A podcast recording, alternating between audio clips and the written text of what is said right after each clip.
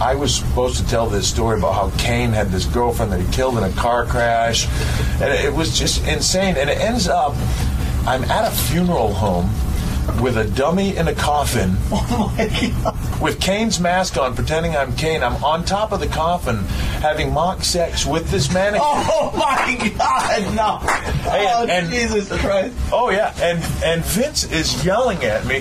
God damn it! Do it harder. Make more noise and stuff. It's got to be over the top. I really did. I screwed your brains out.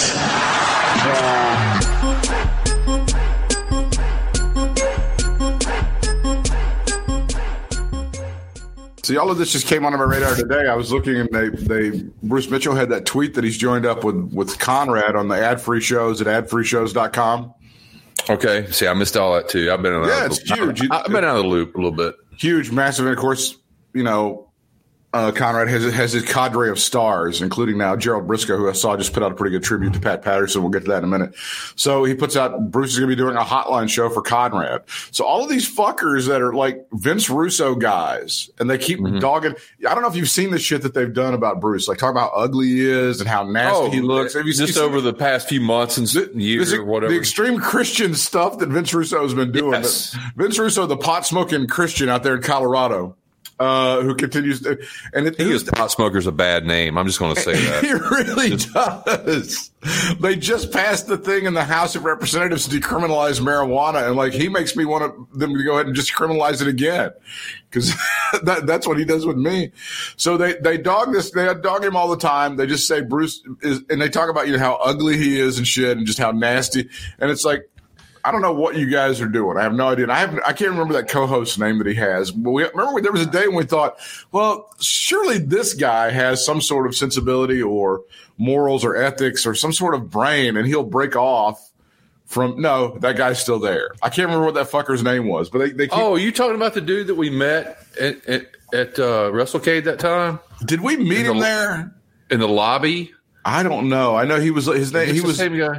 he wrote like a book about working in the food service industry or something, and they've got him in in one of the photos, and he looks like lonelier than than um, Virgil ever looked at any signing. The- It's trying not to Matt, is it? Matt's not his first name. My, No. I can't even remember the guy, Matt or Jeff or something. And I thought Jeff. well, it might be Jeff. Jeff sounds right, actually. Not few, I, I can't even remember. A few years ago, uh, he was, you know, and I'm like, well, let's see, let's see. For you, Vince Russo Marks, you think Bruce Mitchell's a fucking idiot, and he, you know, couldn't get laid with a fistful of twenties at a French whorehouse, and all this other shit, all these terrible things you say about him.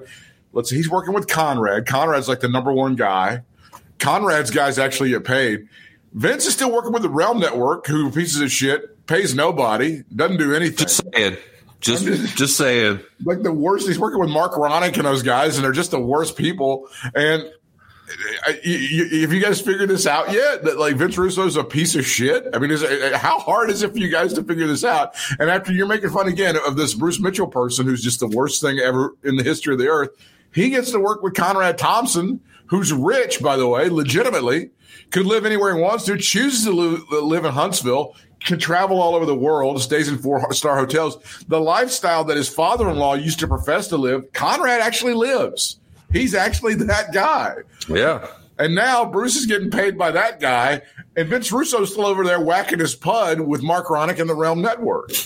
So I don't. So I mean, figure it out. And I just I don't, your- you know, I just, I, I don't really see anything wrong with that picture, to be quite honest. just and I, for those people that just continue to worship at the altar of Vince Russo, whose best days are 23 years in the past, I would I would say, you know, gone, gone, gone. I Now, just, uh, come on. I just saw Now, your well- I, I just saw your stupid ass T-shirt. So fuck you for that. Oh, Uh, you're, well. you're, that's the worst shit in the history.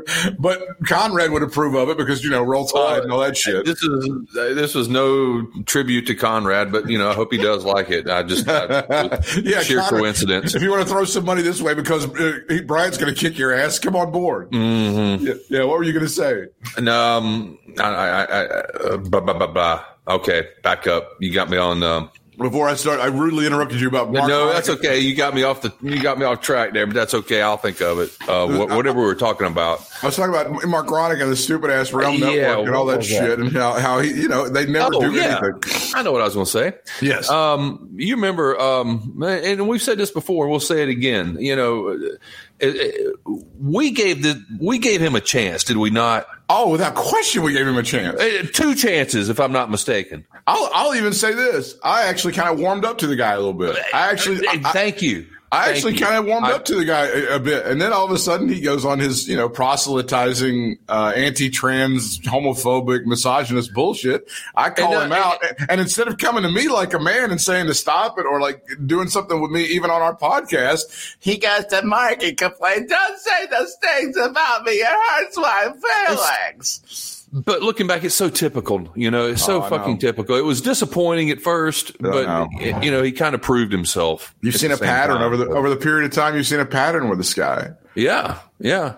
And, And now, I- now he could have been thinking all those nasty thoughts and all he, you know, he spews now verbally and and and, and on paper or whatever, on online or whatever, you know, however he transmits his, you know, fucking brainwaves of bullshit.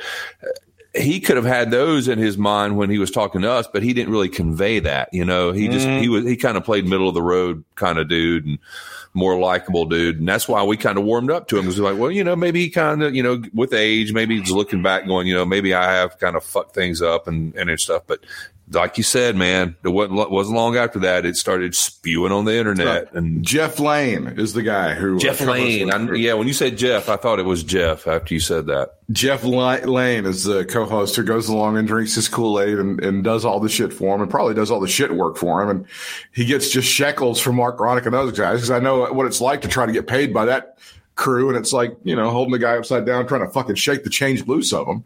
Him, Yeah. him and Mark, him and those guys at the Realm Network, and you know now Mark's part of the or part of this cult, whatever the fuck. Did, I, I showed you that clip, didn't I? Did Yeah. that? Yeah, the the one that Chirac gave. Oh, God. uh, yeah. It was awful. It's like they're part of Scientology or something. It is, It don't know what is, it man. That's exactly what I thought of when I when I saw that. Except the Scientologists go after people with money. I happen to know that Mark and the Realm Network are fucking broke.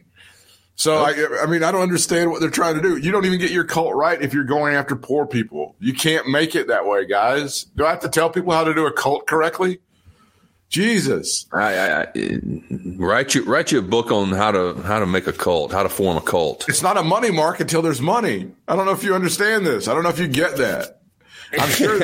I'm sure Vince Russo has tried six ways to Sunday to get Tony Khan's number, and Tony's been like, "I'll sign anybody." Oh, not you. Take two steps back. Sorry. Generally, yeah, he's trying to get money out of uh, Tony Khan, but you know, congratulations Oh, to. Bruce on joining the ad-free shows and all that shit. Yeah. that's a, that's a great deal Shit. all the way around. That's awesome. I mean, I I'm gonna look and see. I'm gonna see who his peer group is over at ad free shows. Yeah, we gave we gave Russo a chance, and I'll say that Yeah. we you know when he came on our show and did whatever he did, I was I was happy to have the increased downloads and all that shit. Oh yeah, they got all the different stuff at ad free shows, uh, the different levels. I told you the different levels that they had, right? That one time when we were making fun of them. Yeah, but you know, Yeah, at the same gonna make- time, it's We're not gonna make fun of them anymore. I'm kidding. No. it's a joke. Yeah. But you can get it. It says you can get in for like nine bucks a month with uh, all the stuff. okay. So it's like nine dollars a month. So that's a pretty good deal. And then after twenty nine dollars a month, you can get like a t shirt and shit too. Let me see. Uh, yes. Yeah, you do get 10% off at boxinggimmicks.com and prowrestlingtees.com. Let me break that down for you. If it's a $20 shirt, you only pay 18. Ah, thank you. Conrad, maybe make a little better. Where were you in high guys. school? I needed you. Maybe make a little better deal with those pro wrestling tees guys, uh, Conrad. Just saying. oh wait a minute. you're not you're not an economics guy or anything, but just No, you know, maybe Uh, throwing it out there. If you go to the the next level to the um my push for forty nine dollars a month, you get twenty percent off boxergimmicks.com and pro wrestling tees. So again, that same twenty dollar t shirt would only cost you sixteen. For forty nine dollars a month over there. I was not ready to pull my calculator out. Thanks for doing that. He goes, uh, Bruce sent me a message like, um, way to go. You got to slam two people at once on that whole situation. Went, yeah. It also, has, it also has the value of being true because I tweeted it out earlier. I was, I was just, I was just stunned by that. If you're there and you're nakedly like a Vince Russo Mark, and then you see, wait a minute, hang on. Bruce Mitchell, this guy who's supposed to be a complete piece of shit and the most horrid person in history, he gets to work with Conrad. Huh. And my hero is stuck over here with the JV level podcasters. huh. Strange, odd. How does that Odd, work? But yeah, well, you know, they're like other people that that have drank Kool Aid and can't understand truth and facts and stuff. So you know, it's not really that unbelievable that these people exist. Did you ever listen to the Mark and Lowell show? No, I don't. Because Adam, Adam, Adam uh, used to sit me out to him. I can't. Oh, you're being too hard. But it really is not funny. It really is super not funny. It, it's very. It, it's it's humorous because I would talk to Mark and he said that his de-emphasis when he was the intern for Don and Mike became when uh, they started getting too much attention and shit like that. I'm like, oh. And then when he went over and he was on with Mike O'Meara, when Mark and Lowell started doing their own thing on the the Mike O'Meara thing, then allegedly Mike got pissy with him because again the popularity of the Mark and Lowell show took away from some of the spotlight of of Mark of Mike O'Meara, which I think is funny. Okay, It's hard. to- egos, egos when there shouldn't be egos. I got you. It is, and it's hard to choke that show down. It really is. When I, I would always hear them talk about camp from like 30 years ago and 80s movies. That's all I would hear them say. They didn't have any any kind of fresh takes or any kind of hot takes or anything at all. It was really bad. I, I could, uh, I can, I, could go to town with them on some '80s movies, but other than that, It wasn't. It's not. It's. It was just not interesting or anything. They would just be like, "Hey, remember Better Off Dead?" Yeah, oh, kind of like the, kind of like the Chris Farley in the elevator with Paul McCartney. Exactly. It was like that. Okay, Hey, hey, John, John Cusack. Remember that kid said he wanted his two dollars back? That's that was awesome. that was exact- cool. Yeah, yeah, I remember that. I remember that that. was really good. I like that. that's that's essentially what it was. hey, hey, hey! Remember that Long Duk Dong guy? that that that was awesome. It's like an hour of that shit. It's really that. That's the mark of the old show.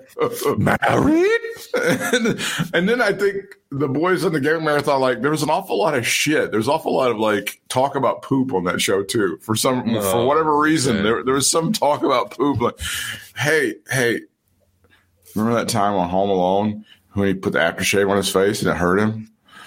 That, that was awesome. Mm-hmm.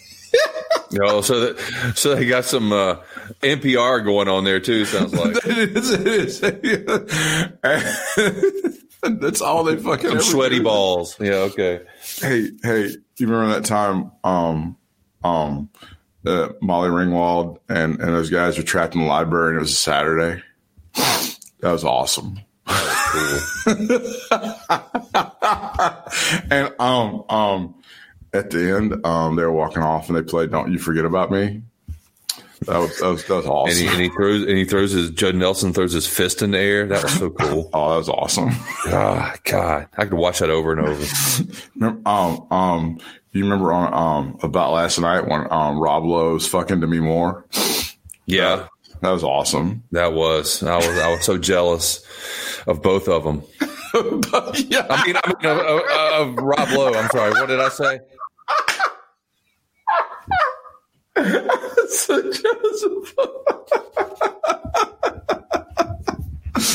See, that's a way funnier take than you would ever hear on Mark and Lowell. That's like the fun. There's a Bob Seger track on that soundtrack, and I, it's Yeah. called. It's like, is it "Living Outside Myself" or something like that? I know it's not "Living Inside Myself" that's No, what you have in one song, right? Bonelli on here. Uh, no, I, yes, living outside myself or something like that. Yeah, Oh, I gotta, I gotta find it. gotta look this up now. We'll talk about Pat Patterson in just a moment because that's uh, that's like a very sad story. Here we go. Shakedown by Billy Squier on that soundtrack. Everybody remembers Man in Motion by John Parr. That was the hit, Yes, right? Everybody yes. remembers that one. The main song. Uh, Shakedown by Billy Squier.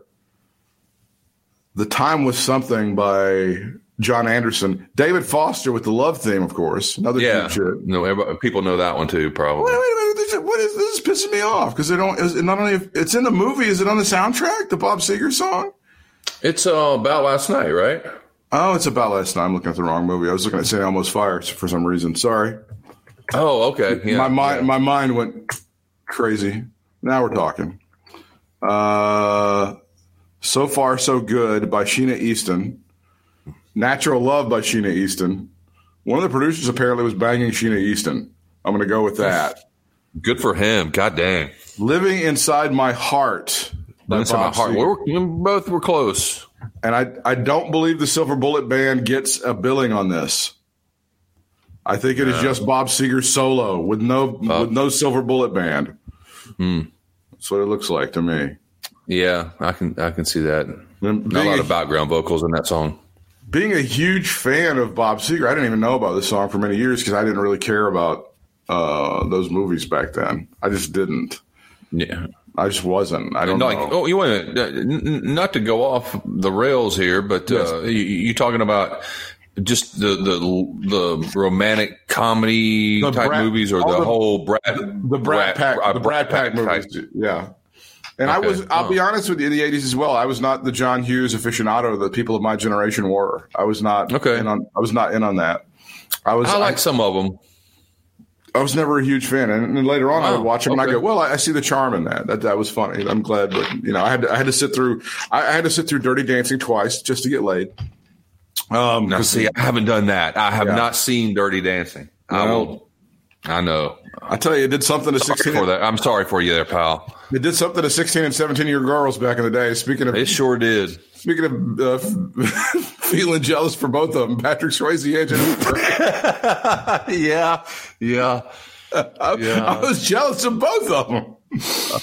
and, and now I look back, I wish I would have been a fan of Roadhouse when Roadhouse was out because the Roadhouse is, you know, pretty good. Roadhouse has its All right, gonna- I, know, I know some people can't see this on the podcast, but I'm going to do. But this is my invitation of of Sam Elliott when he first wa- rides up Okay. to see Patrick Swayze at the at the Roadhouse. And you remember what, what the name of it was, right? The- the name Double Deuce. place. okay, he rides up and gets off his motorcycle and walks up, looks up, and flips his hair back, says, "The double douche." That's exactly what he says. So, It's- it's a yes, Roadhouse. Roadhouse is a tremendous movie. All right, we'll go on to the death of Pat Patterson because that's an actual segue. Uh, Roadhouse, yeah. yeah, sad to hear about the death of Pat Patterson, who I, I think I don't know what the legacy of, he, of Pat Patterson is going to be. I don't think you would have ever seen the ascendancy of WWE into the world powerhouse that it became in the 80s without the help of Pat Patterson. The first time that I ever saw or heard the name Pat Patterson, it was on one of the, I'm sure it was one of the Apter mags uh, on the newsstand, and it was him and Sergeant Slaughter in a bloody uh, brawl. And I don't know if that was in San Francisco or if that took place at Madison Square Garden. I think there's a pretty famous match um, where they beat the shit out of each other and bleed a lot um, in Madison Square Garden. Uh, his career in the ring was pretty tremendous and best known, I would say, for being tag team partners with Ray Stevens. Although I was just reading some information, apparently he did a somewhat effeminate character when he started in 1962 in Northwest, uh, in in the Northwest territory. And I don't know if Don Owen was the owner back then or what, but he was he was doing like a pretty boy Pat Patterson sort of situation back in those days. Matt, it was Don Owens, uh, Pacific Northwest. Patterson developed the character of Pretty Boy Pat Patterson, an effeminate wrestler who wore lipstick, sunglasses, and a beret and carried a cigarette holder. Cigarette holder. Now, remember, he's not an openly gay guy at this point. He's still holding his lifestyle and his proclivities for, Well, it was 1962, so yeah, even at that point. Uh, John Kennedy is still alive at that point, correct? Uh, 1962. you are correct. Martin Luther King, several people. Yeah. Still alive. In 1963, Patterson wrestled for promotions in uh, Texas, Arizona, and Oklahoma as part of a talent exchange by Owen. He returned to the Pacific Northwest in 64. He held the NWA Pacific Northwest Tag Team Championship, which sounds like some shit they just made up. Um, on October 64, uh, October 2nd of 1964, he defeated Pepper Martin for the NWA Pacific Northwest Heavyweight Championship. Pepper Martin, another one of those Didn't he play for the New York Giants? he was great at Pepper Martin, and I think uh, George, George uh, thought that this one guy in his office looked like um, Sugar Ray Leonard, and uh, mistakenly Kramer thought he was trying to talk him into Pepper Johnson. Uh, I remember that. not salt, but Pepper Johnson? No. Pepper Johnson. It was uh, in big time wrestling from 1965 to 1977 when uh, he worked for Roy Shire that he really made his name. The Blonde Bombers with Ray Stevens, who of course was, uh, I think that was Roy Shire's brother, wasn't it? Wasn't wasn't his real name Ray Shire? Yes, I think. I, well, maybe I'm wrong about that, but anyway, they were a fantastic tag team, and people talked about them for a long time, and they worked all over the place and um, kind of set the standard for what a great tag team was. Um, it's somewhat in the same way that people talk about, um, I guess, Dusty Rhodes and Dick Slater, right? They talk about them a lot. I guess, yeah. No, that was a pulled that one out of the, the bag there, but yeah, that was Yeah. a good one though. I like that. They, they talk about the, that tag team a lot and how, how good that those guys were back in the day. And then later on, uh, Pat Patterson, of course, is Vince McMahon's right hand man for many, many years. He had to leave the company for a couple of years because of a scandal, but was hired back when the heat kind of subsided on that whole situation. And I think Pat Patterson, to me, there's two great finish guys in the history of wrestling. It's him and Eddie Graham. I, I know that there's some others that were able to come up with some great finishes and do some great things, but I think those guys stood head and shoulders above everybody else. I don't know um, who would be better than the other. I'll let the historians kind of battle it out, but uh, you know, you hear all these stories about they'd be in St. Louis on a card or Texas on a card or Paul Boesch would need to finish for a match and they get Eddie Graham on the phone and Eddie would figure out something amazing. And Pat Patterson goes to his grave kind of controversial. There are a few people who say that he knew about what was going to happen in Montreal in 1997. There are a lot of people that say that he didn't know. So I don't. I'm not really sure. Uh, Pat Patterson did.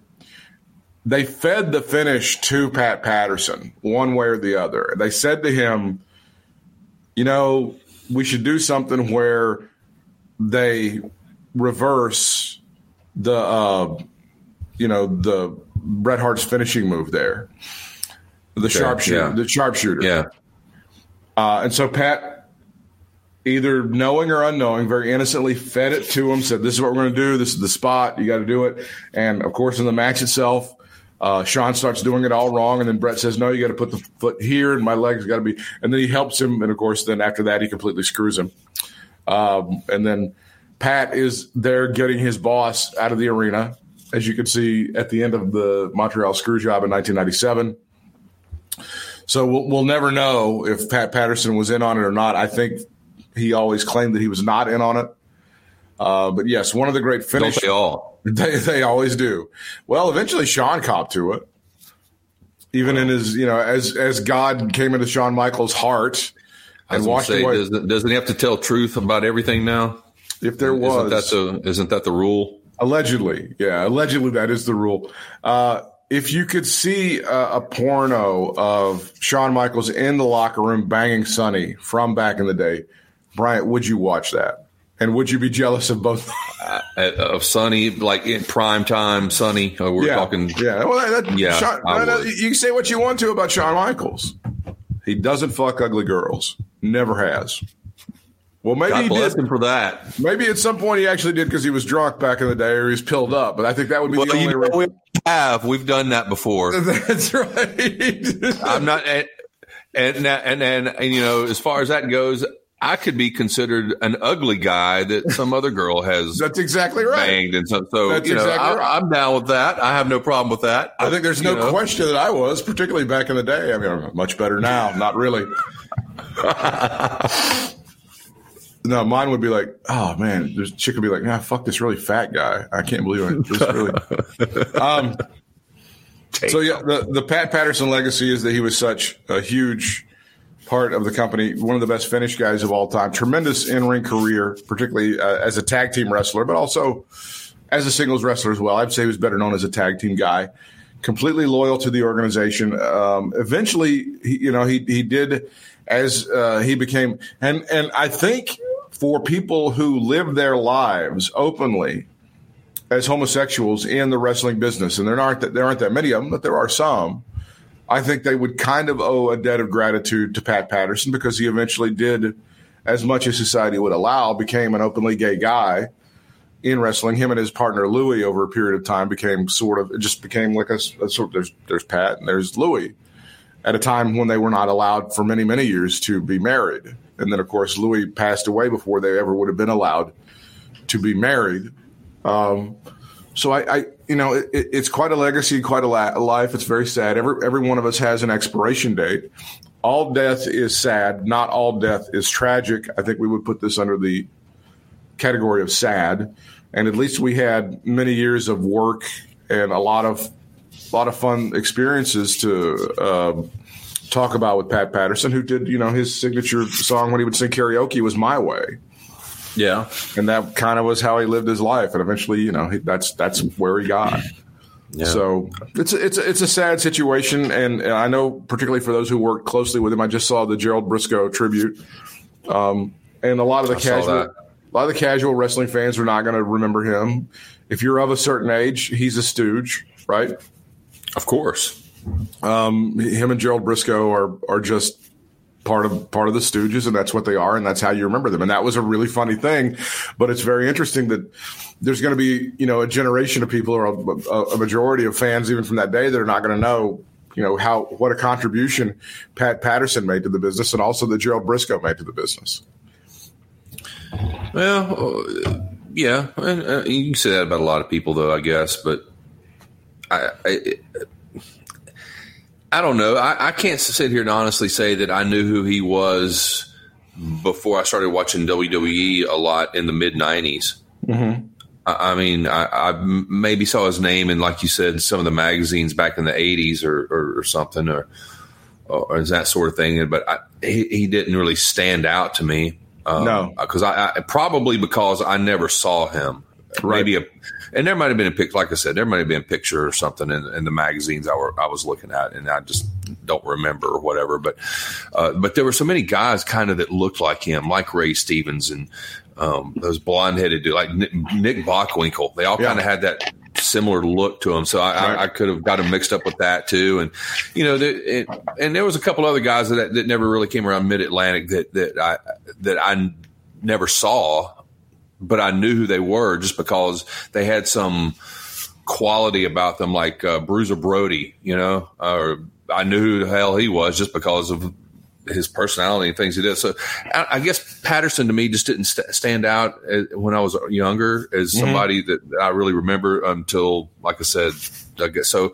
I, I, I'm, I, you know, I'm, I'm maybe a little ashamed to say that since I'm such a wrestling dude and everything. Maybe I should know more about him, but but I do know.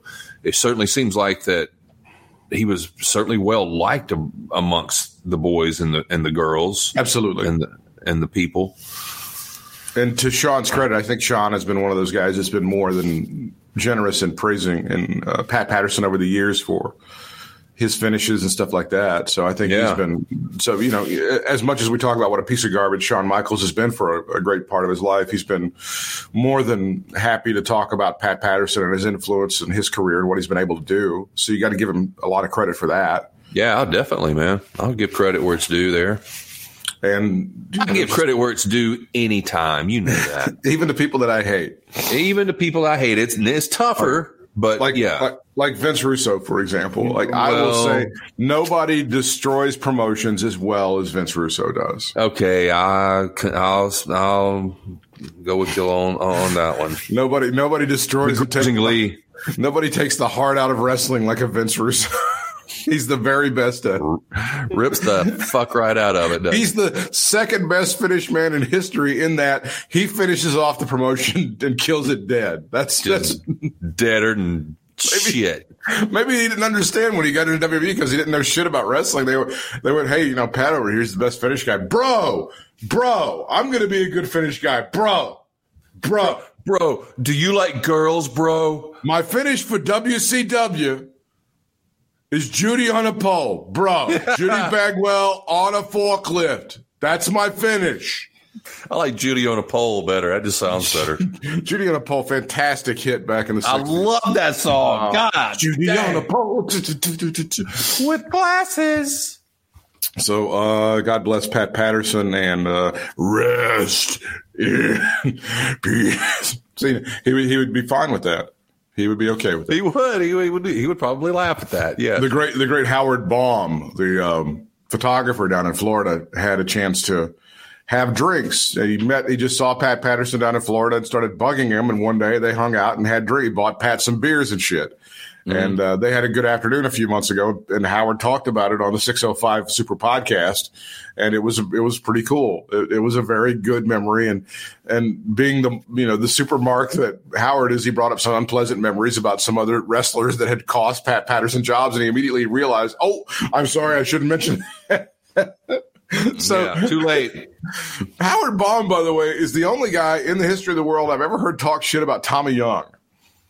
Yeah, like, This really. bothers me. This this bothers me greatly because when he was a boy photographer, Tommy Young made him get his elbows off of the mat or something, and this made Howard Come Baum on. very. I need, I'm not kidding you. Come on, This- Jim Cornette. Quit holding is- such a goddamn grudge. God damn! I'll put my goddamn elbows on the mat. and You're not gonna say shit about it, motherfucker. This happened 40 years ago, and I'm still fucking pissed. You tell me I ever put my goddamn elbows off the mat and take over, claw your eyes out, skull fuck you, motherfucker. No, don't overreact, Jim. Oh, he's not. He'll be fine. Settle down. Jim's pretty calm these days. I mean, him and him and Meltzer have had their blowups, but apparently, uh, you know, bygones or whatever. But he, he's not. He's just more disappointed and bewildered that Dave continues to, in his words, and and I'm from what I'm understanding. I haven't seen it. The Dave Meltzer um, bio of, of Pat, Pat Pat Patterson, the obituary is supposed to be really really good. So Okay. and they might even be doing a special over at Wrestling Observer. We can sign up for one month for like three ninety nine or something. Three ninety nine. Shit. Fuck that. That's that's like the great. It's like a really good deal. So I'm, I'm I'm glad to plug their stuff because you know they're good people over there. They're they're fine know, fine folks. They're they're good people. Um, yeah, I know. So Howard had a you know and how, again Howard I said I challenged Howard like so your big beef against Tommy Young is he hurt 17 year old boy's feelings for getting his Yeah.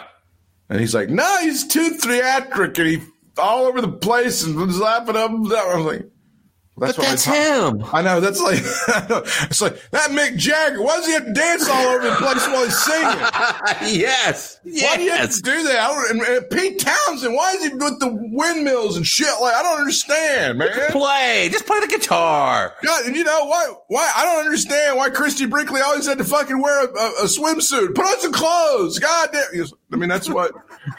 I don't understand. What is your Tommy Young was great. I've I've always said it's a very subtle move, but as you're a, fan and you watch it now, if you watch somebody making a, a high spot or something, like a like a big power slam in the middle of one of those matches.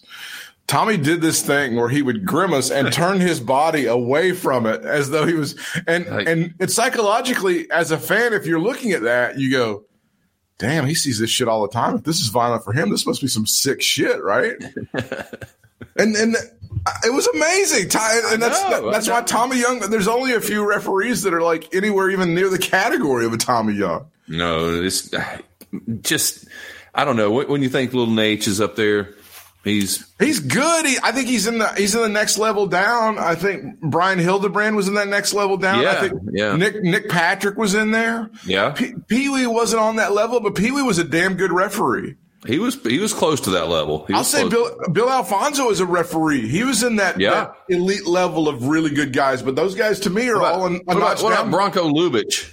Bronko Lubich could suck a big dick. That guy was terrible. He was he was a terrible referee. Him and Roughhouse come on, man. him and Rough, Roughhouse Fargo. They're in the, Earl Hebner. Come on, come on. Hebner is in the he's in that elite level, but I still think Tommy's a you know one up know. from any of them. I'm- I'm and I think you. I think Amber is is is good or Aubrey. I'm sorry, Aubrey. Aubrey. She's Aubrey, she's- Amber, Annette, yeah. whatever her name is. It's a it's a name that starts with a vowel. It's one of those. I think Aubrey is like in in that level of really great ones. You know, she's getting she and she's getting better too. I, I- She's I- I like amazing. oh my She's really god, good. she is so fun. When she go, when she starts fucking with him and stuff. Oh my god, she she's doesn't take any shit. I love She- it. She's so. Uh, eventually, they're going to do something physical with her. Somebody's going to like Oh, slam yeah. her or something. She's going to take it like a champ, and it's going to be amazing. And people Oh, like, I know. and she's such a People gonna love beloved character. You're going to be like, oh my god, I can't believe that. I can't believe that. Chris Jericho just you know slammed Aubrey. That, that's the he's like a full fledged heel now. No doubt. Yeah, that'd be awesome. You know, it's, it's oddly enough, I was kind of going through some uh, pictures on my phone today, and I came across some of those pictures where we talked about recently that when uh, you and I went up to Martinsville and I saw Yes. Earl Hebner. It's such a great picture, man. Earl and Bri- Brian's like 20 or something, right? Brian's like a little. yeah, he's young, man, in that picture. He's, laughing very- in the background. And I pretended to, I was pretending to like come down across Yeah. Earl's back, and then he gr- like I'm gonna Yeah, and really he's like grimacing, like, ah. I'm not gonna do it. I'm not gonna do it. I'm not that bad. Come on. but Brian got it. He was laughing. oh yeah, Brian. And Brian's a good kid. I always thought for the most part Brian was a good kid. Yeah, yeah. And he, he seems would, like and he he kind of would be humble. He would be baby Hebner is what he referred to himself as. So he kind of knew what he was, you know. Mm-hmm. So the the elite level, like Tommy Young, the best. Next Yeah. level down is Hebner, and then Aubrey, and I think Nick Patrick, and I think Brian Hildebrand, and who else would be at that level? Of uh, I put Fonzie. Fonzie's in that level. Okay, yeah. Uh, Um, and I and as far as any of the other ones, I can't really think of any no, no, referees. no more second thoughts on Lubich, huh? No, No, I'm, I'm, I'm No. afraid he, Okay, all right. I'm not going to bring it up again. Bronko Lubich, the worst. Okay, very, very not good. Just, just ahead of him, Roughhouse Fargo. Just ahead of him, wearing his NWA jumpsuit, which I loved greatly. There's like, right, now, like what a- about the CWF referees? How about Red and oh. Charles? well, Charles is the OG, and I liked him a lot. I think Charles is fantastic. And Charles the only, great. The only referee I've ever seen who tried to count a vertical pinfall.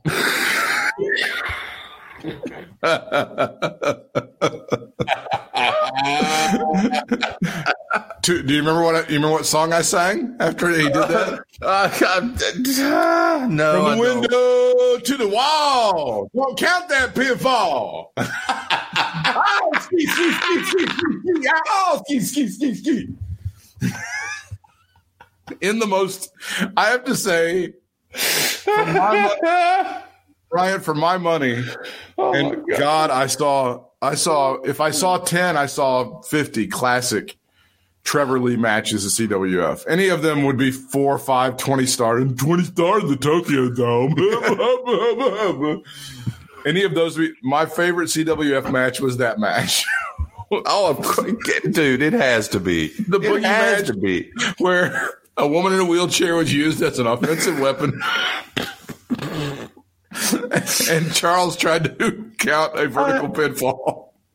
Like on the bleachers, on the wall, at the, on top of the bleachers. God, and I, I- the thing I learned about that promotion is like they could have gone, well, it's just a house show in Poptown. We're we're not going to do anything big. And I think there was a title change even that night. Wasn't there like a title change in Poptown? Night, mm, But they took the right. they took the opposite. They were like, we're going to really just go balls out in Poptown. We're just going to go fucking crazy. Damn right. And they did. And that, uh, I'll just remind everybody who hasn't been listening to this podcast for six years that before the match, that, uh, uh, Rob comes up to me and goes, what should I do with, the- with the woman in the wheelchair? What, what do you want me to do with her? I was like, I don't, I don't know. I didn't, I'm not, again, I'm not Pat Patterson. I don't have an awesome finish or anything like that. And he's, ah, we'll do something. he runs him and, and he sells it like he's been shot. That lady in a wheelchair is all looking around. She was, she was extremely confused. She didn't even Her know what eyes as big as Kennedy silver dollars. oh, there was a title change in All Elite Wrestling, but people aren't really talking about that so much, are they, Brian? There was. Let's talk about the title change first. Um, Kenny Omega is your new AEW World Champion. He defeats Moxley in a controversial finish, immediately takes his championship, runs out the door with Don Callis. You know him better as Cyrus or Jackal. They go to an SUV that's waiting, and then uh, Marvez interviews them and says, "Okay, what were you guys doing?" Blah, blah, blah. And he goes, "Ah, I'm going to tell you all about it on Tuesday." Wait a minute, no, All Elite Dynamite airs on Wednesday. He goes, "I'm going to be on. I'm going to be on AXS, and uh, we're going to talk about it on Impact." Went, oh shit, that's crazy. And they speed off into the waiting SUV. I, I, I, um, I'm not really critical of Tony Khan and, and partnering with Impact Wrestling. I don't think it's a mistake. I don't understand, and I don't think that um, AEW gets a lot out of the relationship. I think Impact gets a lot more out of the relationship. You know what I'm saying? Mm, Yeah, yeah. This feels to me like something. Again, you give Richie Rich some money and he wants to play with a wrestling promotion. He's like, I'll do this and then we'll have vending machines full of soft serve ice cream. And that's, you know, that's essentially what this feels like to me. I mean, if, if something like this can result in Gallows and Anderson wrestling FTR, then I'm like, okay, that works for me. That would that would make me consider spending 50 bucks on a pay-per-view. If I could see a co-branded promotional, you know, pay-per-view from these guys, which I don't know if that's going to happen or not. I'm speculating. It's got to be down the road, if not sooner. And that's fine. If they want to go ahead and put some dream matches together, FTR against Gallows and Anderson would be amazing. Those guys would would knock it out of the park. Uh, without without any question. And then, then the whole time they'd be going, "Fuck you, WWE." And if you could see, uh, here's another one: MJF against EC3. Oh who God. who would not want to see that match? Oh my God, that would be amazing, right? Yes, yes, it would. Who wouldn't want to see that? So if it results in that, it's fine. I don't know about to- uh, Tony Khan's business acumen, how this improves any of that stuff. Well, he's already been dabbling in NWA stuff with Thunder Rosa and that's fine. And I have no problem with that. And Serena Deeb also was like an and Serena Deeb, yeah. That that's fine. I don't have any issue with that. And I'm not I'm not shitting on Tony Khan in this particular instance. I'll shit on him in, in many many other ways, but. I, I mean, some of this stuff makes sense. I don't know if it improves the bottom line in any way, shape, or form. I don't know if it's like a business thing. I don't know if, you know, Vince McMahon is over the quarter shitting his pants. As a as just Vince being as old as he is, he may shit his pants just on the regular basis. Mm-hmm. Uh, so I, I, don't know if the, it, it's any of that, but you know, I, it, maybe it does work, turn out to be something. You know, the I think the Jacksonville Jaguars eventually they fired their GM this week. They did for that guy. So I don't know how Daddy's doing. Uh, but yeah, I I'm fine with them working like that. I'm fine with Kenny Omega being the new champion. I thought it was a weird way to kind of go out, but again, that story is being overshadowed because Sting is all elite. You saw the debut. yeah. Uh, you think that's overshadowed by Sting? I think that's what people are talking about. I don't think they're talking about the Kenny Omega title change as much as they're talking about Sting. Huh. Tell me I'm wrong. Tell me that you think that that that, uh, that I'm, I'm full of shit on that. No, no, no, no. no I, have I've kind of been out of the loop a little bit on on on that end of things last few days. So you may be right. I'm just saying I, I that's I, I Wow, I'm a little shocked about that. I, I can at least, at, at, best, I could see it being on the same level, but I can't I don't, see the. I don't feel like it's on the same level at all. It. I don't think it's like, oh, this happened this week on Dynamite, and th- it, to me, it feels like what people are talking about in the Twitterverse, on Facebook, and just in general is Sting making his debut. And you have now you've had an opportunity to see Sting's debut on All Elite Wrestling's Dynamite program, correct? Yes. And he's they they've um, promoted that he's actually going to say his first words on Dynamite on this coming Wednesday's um, programming. Right? Yeah. Yep. And I, I, I hate to be that guy. I was I was not overwhelmed by Sting's debut on All Elite Wrestling's Dynamite program. I thought him coming on and the appearance that he made to me was a little over under underwhelming. I did I didn't think it was that great. It, for if you're a nostalgia person and you loved Nitro back in the day, and you were a huge NWA and WCW fan like we were, you got a kick out of it. I I he kind of walked around, he got in people's faces. He left. It allowed it allowed Tony Schiavone and and Jim Ross to you know fuck off for a little while, and they tried to sell it as best they could, which was fine. That's their job it's Sting, which is fine. I don't, I don't have any problem with that. I, none of those guys said the magic words. Sting is all elite. That's what you're supposed to say. Not yet. Not yet. Hopefully they'll. Say, and I was I was not particularly uh, overwhelmed. And somebody had said, "Boy, you know, I I again as I do, it's my brand." I, I kind of shit on this. Somebody had tweeted out, well, you know, looks like the, the power balance of wrestling truly has changed. And either whether the sarcastically or not. And I go, well, yeah, I think if Tony Khan signs a couple more 60 year olds, Vince is going to be screwed. I mean, because he is. He was born in 1959. Steve Borden was. And I'm not saying he can't change things. His, his run, if you call it that in WWE was, how shall we say? Was disaster. that a run? It was disastrous. The last time that we heard from Sting in World Wrestling Entertainment, he was injured on that buckle bomb by Seth Rollins. He made it a point of saying, I, I believe he said this. Somebody can check me on this. I think he said Seth Rollins was the best guy he was ever in the ring with. I'm pretty sure you're right. I believe he said that. I mean, the guy who wrestled Ric Flair multiple times said that Seth Rollins was the best guy he's ever been in the ring with. So I don't know what we do here at AEW. The guy that basically ended his career, but essentially, that's I, the point. Never mind that. I don't even I don't even blame Seth Rollins so much for that. No, no, no. I'm not saying it that way, but It's a stupid move. It's a really dumb move, and, and the buckle I- bomb in and of itself, is, and I, I, they should stop move. doing it. It's stu- and I think they outlawed it for a long time in WWE. yeah, they after that. did. Yeah.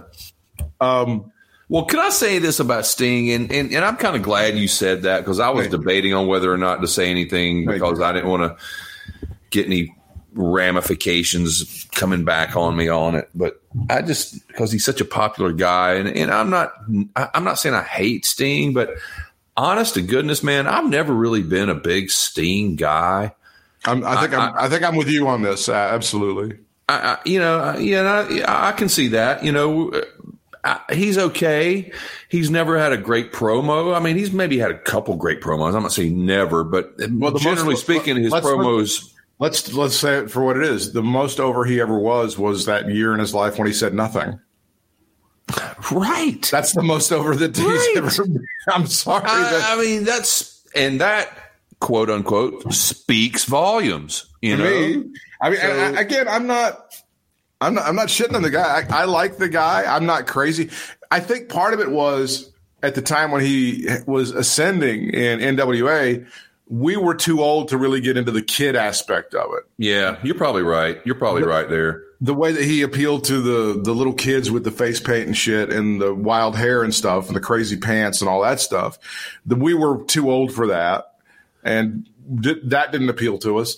I, you know, I re- I recognized him as a ma- he was a made guy. Ric Flair made him, and he would tell you that. You know, Sting would tell you that in a heartbeat. And he was a pretty good worker, and he had a good look and all that stuff. But he was never a guy that moved the needle all that great for me. And then He was he was too one dimensional almost for me too. I would say so. Um, the the other part of that was that when when he had the the chapter two of his career and did the Crow character, he was fine. Um, and, and that was a very they did it was one of the few things that they did perfectly in WCW to have that year long build. Uh, the the Luger versus Sting, their friendship fracturing, and then the you know uh, all of the things that were happening, and then Sting is coming back to the promotion to save WCW from the New World Order and all that shit. So that that was that was fine. Um, then you get into a kind of murky waters with his TNA run, and you're like, yeah, Sting and TNA. There was some good stuff there. There was and the shit that mm-hmm. happened in TNA was never his fault for sure, right? No, no, you oh, know, no, you're right. No, this one wasn't his fault. Well, I mean, you could say it's his fault for getting involved doing in it to start with, but I mean, how do you kind of know Right. things would turn out the way they would? You know, Then if you want to go down that road, it's like you can blame Kurt Angle for not knowing how shitty uh, you know TNA was going to become, or you can you can talk to any number of people about that. Well, I will say this: at that point in their careers, you would think they would have a little bit of savvy on as far as kind of peeling the onion back a little bit when they get there and seeing what's going on before they kind of get mixed up mixed up in it. But you know, then again, who knows, man? They could have had the wool completely pulled over their eyes from the get go, and they just honestly didn't know. But I just thought maybe you know at that point, like I said, in their their wrestling careers, they would maybe be a little more. I don't know, a little more um, cognizant of things, you know. Right. Well, at that point, Kurt was so pilled out of his mind he didn't know what was going on. Okay, fair point. That continued for a number a number of times. I always like to bring up Rhaka Khan. That's always Yeah, like my well. favorite thing. You can't imagine a sober Kurt Angle ever being in a relationship for any period of time with Rhaka Khan. That right? was just the weirdest shit. I was like, I those, just- those two are it's together. Always been weird to me, man. And then, I mean, there's just some weirdness with Kurt getting so upset about the situation with Jeff and Karen and all that stuff. Yeah, that, I mean, even though Jeff just- gave him his word, Jeff gave everybody his word, you know, and I, it, it was like, it's fine, whatever. whatever. It's so, it's so bizarre. Uh, but I've never, and, and then after you go with Impact, you have that that run in WWE, which was not great. It just wasn't that good. It lasted not that people were Wasn't- excited well, I about it. wouldn't even say it was. g- Okay, I will say this. I will. Okay. I will. This is as far as I'll go with the WWE run, as as far as it being anywhere close to good. Was the when he when the lights first went out when he very first was coming on and the crows go "Rah, rah," Yeah. or whatever you know that that first like oh shit you know really Sting you know after that it was just complete nosedive man I'll I'll say you're right about this, um, but I'm also going to shit on this even harder. At that point, isn't he kind of junior varsity Undertaker? Lights go down, guy comes up, you know, it's dark. Here's his face. Oh my God, he's going to avenge something. Sting's going to avenge something or some someone, right? yeah but only because he's in WWE and everybody in WWE is knows the Undertaker Exactly. I don't think I don't think Sting's character was ever built around the Undertaker per se. I, you know, I don't, I don't think so. Do you? Uh, Am I wrong there? No, it wasn't, but it was like it, it, the obvious comparisons are going to be there. Like Yeah. oh, yeah. Once he's in WWE, for sure, man. the obvious is like you know, lights go down. This guy, and then he's Yeah. Maybe there was a plan at some point for him to work Undertaker before he took that buckle bomb. I don't know. I'm not That sure. would have been die. Yeah, that would have been some shit. so the plan Weren't they? all, No, wait a minute. Weren't they in? Weren't they in?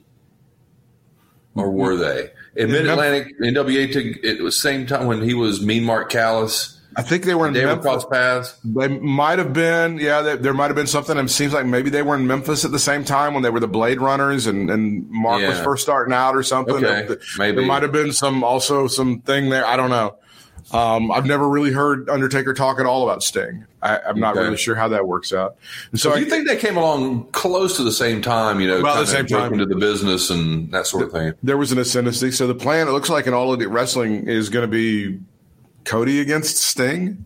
Is that what it looks like now? Man, I'm not real sure. I'm not sure what the, what's going on there. That's what it looks like they're trying to set up. So I don't, I'm not really sure how that works out. Is this going to be a dusty thing? Is it going to be a you know Sting's going to have some beef? I- I don't know. I mean, I don't remember him and Dusty ever having any kind of you know. That's another thing about Sting is like from the day back when you were like when Mid Atlantic was running really good and they were making tons of money and they were they were banging tons of chicks. You never hear about him like banging a lot of chicks and stuff on the road. You never hear about. Didn't he have a girlfriend or something? I think he was married like the whole time, but that never maybe stopped. he was Any, married even. Yeah. that never even stopped the other ones. It never stopped any of them. Well, you know, can't knock the dude for that. I mean, are you, are you saying it's what are you saying? It's just odd, I guess. Yeah, it's just Or- weird. Like you would think, as a babyface at that time, he would have been out like scores and scores. Did you, uh, you again? You ever heard the Cornette podcast this week? Cornette is the, somebody called in and or somebody wrote in and they were like, these numbers that Ric Flair gives out about how many chicks that he banged, this is not realistic. And they went through it and Cornette goes, well, yeah, and I I was hitting somewhere in the neighborhood of that number. I'm like, what? Whoa, whoa, whoa, whoa! Rewind. What? hang on. He goes, I, he goes, I can't believe that Ric Flair would be doing worse than me. And I was, I was doing like, and he goes through the numbers and shit, but he's counting like if, if, if Jim Cornette, and he apparently had a five some one time with, uh, you know, four other chicks, I'm assuming. And I wasn't jealous of any of them. I'm just going to say that for the record. Did he? uh, do you know who they were? Uh, one of them was my mom. So I'm not really I'm kidding. I'm joking. Although, Well, how do you know? How, how do you know that you're not jealous of? That? I know, right? Well, I'm just gonna go with any chick that would fuck Jim Cornette back in 1987. I'm, I'm, that's, I'm not Just that one year? Well, I just picked one. Oh, okay. Oh, okay. Yeah, 80, 87, happened to was, be okay. 87 was a terrible crop of rats. I don't know if you remember that. They were just like the worst, hideous. It was like I forgot about the old rat year of 1987. Oh, everybody talks about how terrible those rats were in '87. That was like when uh, in the movie Almost Famous, when the other roadies come in after they after those girls, the first wave leaves. Yes. So this is Jim Cornette math. Right? Ready? If he fucks Okay. four girls in a hotel room, he counts that as four experiences. Four Jim Cornette, exper- and that's where holding up the number four for for the Four Horsemen came from. He goes up. To, he goes up to Arn Anderson. And he goes, "How many chicks you fucked last night?" And he goes, four, motherfucker." And he holds up the four fingers, and Arn goes, "I'm going to use that." Um, that's that's not true. I just made that up. Sounded good. Over there at the Best Western, I fucked four chicks one night, motherfucker. And Arn goes, I'm going to take that and use it. No. Um, Take this and use it, motherfucker. You would think Sting as a prominent babyface. See, I, and they don't talk about they don't talk about Steamboat either. I, I I feel pretty confident. Steamboat was one of those guys that had like girlfriends up in Virginia Beach and Greensboro and Raleigh and you know Baltimore and Greenville, South Carolina. You know, I, I got to feel pretty closely that that happened. Now I, he tries to go ahead. They promoted him this image of this family man with him and little Ricky and all that other shit. Um, but no, I don't. I don't believe that that Little Ricky. Ah, ah, ah, ah. you got to explain it to do about fucking that in Greensboro.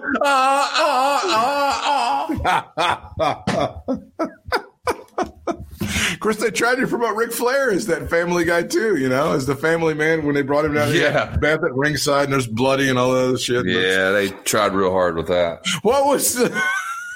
When I was doing one of those flashbacks with Bruce Mitchell one time, and they were talking about Starcade, he goes, and that was the fantasy about the women would be Ric Flair, or or really the reality. But my point, and I did have one when I started the story, you don't hear Sting. Sting must have, as a baby face at that time, certainly there were a lot of chicks that would have wanted to get those Zubaz off of him and start, you know, getting on the, getting on the D. And then hearing him say, woo! Like, Getting on the little stinger. and how did they not, how did they keep him from back in the day, like from quitting? He started doing the woo! It's like, how you're ripping off Ric Flair. Now, That's another thing that bothered me about Sting. I I, hated that. That was so stupid. I mean, His woo is like different than Ric Flair's woo. He would just go, ha! Or something like, it was weird. And maybe that's it's how like he's just trophy. screaming. Yeah, It's no, yeah. So I don't, I don't know, and I don't It's know more Jerry Clowerish, you know. or- and again, I don't, I don't want to be that guy because I, of the programs that I watch every week, I am more likely to watch Dynamite than either Raw, SmackDown, or NXT. Uh, I, I, I, that's the program that I prefer over any of the other ones. But I just don't see. Again, for a, a show that's like we're the we're the 18 to 49 favorite. Do the 18 to 49 year old people really dig Sting that much? Especially the lower parts of that demo. They don't, they don't, I mean, they've been told by their dads and their grandfathers even that Sting is this guy they should watch, but I don't, I don't know how that moves the needle on that. I don't either, man. And God bless them for their success in the 18 to 49 demo because they still continue to do extremely well. well, if but I- everybody's talking about it, then apparently it served its purpose, did it I not? guess, I guess that's the deal. But I, as far as like, how many geriatric human beings can this man work with? Once he works with Cody at the age of 60, 61 years old, he's much, he's only four years away from Medicare. And that's again, that's how you get the four horsemen four. Medicare, four years. Are we going to have Medicare Plan D on a poll in this promotion? I'm just curious. Does anybody want to do that? Is there a reverse mortgage on a pole match coming to all elite? Tom Selleck Tom is Selleck, all elite. yes, he's on the way. He is all elite. I don't know. So I was not. I was not overwhelmed by the Sting thing. I was underwhelmed by it. Um, I will see what he has to say. I don't know if this is going to be. He's got his All Elite Wrestling T-shirt, which I'm sure you can buy at AEWShop.com. So that's fine. Um, but I'm I'm not overly. Meh. I, again, I, I'm more excited about some of the younger talent. I'm more excited about MJF and Ricky Starks. These are guys that are in their 20s who are just getting started and they're doing a great job. Yeah, definitely those two for sure. Any any idea? are, do you have any thoughts about them maybe taking the title off of Mox too early? Eh, well, yeah, I don't think so. I mean, he's had it for a good good while now. They made it mean something, which is a good thing. Yeah. they made it mean. Yeah. I, I'll give them complete credit for that. I, I still Yeah. have no idea what they're trying to accomplish with the TNT Championship, and really nobody else does either. No, no, it, it's just something to get some. I don't know. I don't know what it was created for. I would certainly hope that get a buzz going or something. again, this partnership with Impact Wrestling. I hope Orange Cassidy does win the X Division title. Well, I'm, fingers are crossed. You know, I, I hope no, nobody's been able to define or explain exactly what the X Division title is. So, does it still exist? Can I just ask that? Do we know? I think it's still a thing, and I have no idea who holds uh, it. I have no idea. It may be like a restroom attendant at a gas station somewhere in uh, Elyria, Ohio, or something. I have no idea. And that and, and, that NWA Central States title that's Central still around. State, no, the, we did find out that the Brass Knuckles Championship is no longer a thing. We it's no, definitely no longer thing. Okay. No, you can't. You cannot win the brass. And now, if Tony Khan gets totally markish and starts making a deal with Billy Corgan, we could see a fight for the Brass Knuckles Championship and all. That's right, and we might even see the return of Black Bart. You never I know. I have no idea. Any closing thoughts for another award-winning episode of Katie Vick is alive? Yes, alive? I actually have a closing thought this time. Yes. Since we were talking about all elite there at the end, I got to tell you, Hikaru Shida is really starting to grow on me. Okay, she's and I, I follow her on Instagram, and God dang, she's just the cutest thing. And and and I, I, really enjoy her in the ring. I think she's better than I give her credit for. And I'm glad she's champion. I just want to I just want to say that. I'll, I'll keep an open mind. I, have not been a huge fan of her, but that's fine. And I understand. I'll, I'll continue to see what she brings to the business, and um, that's fine. I, I, understand those those Asian girls. They're they're they're really I don't that's, know. In my older age, they're they're they're really doing something for me here. Kenny Omega's pussy, and you keep your hands off of it, pal. I know Kenny Omega. I'm sorry, buddy. I, am not. I'm not treading on your. He's, he's the champion. There. That's right. He's just the champion, and he ain't sharing. Greedy fucker. Uh, follow Bryant on Instagram and on Twitter at Bry Sports, B-R-Y Sports. The show can be followed at Katie Vick Alive. I am on Twitter at Britt Whitmire. I am on Instagram at BDub4Reelz, B-D-U-B number four, R-E-E-L-Z. And if you like what we do and you want to save some money at Christmas on all of your gifts from Amazon, just shop at katievick.com. That's katievick.com. Until next time, fans, we'll see you ringside. Fans, that'll do it for this week. See you next week. And until then, so long for now.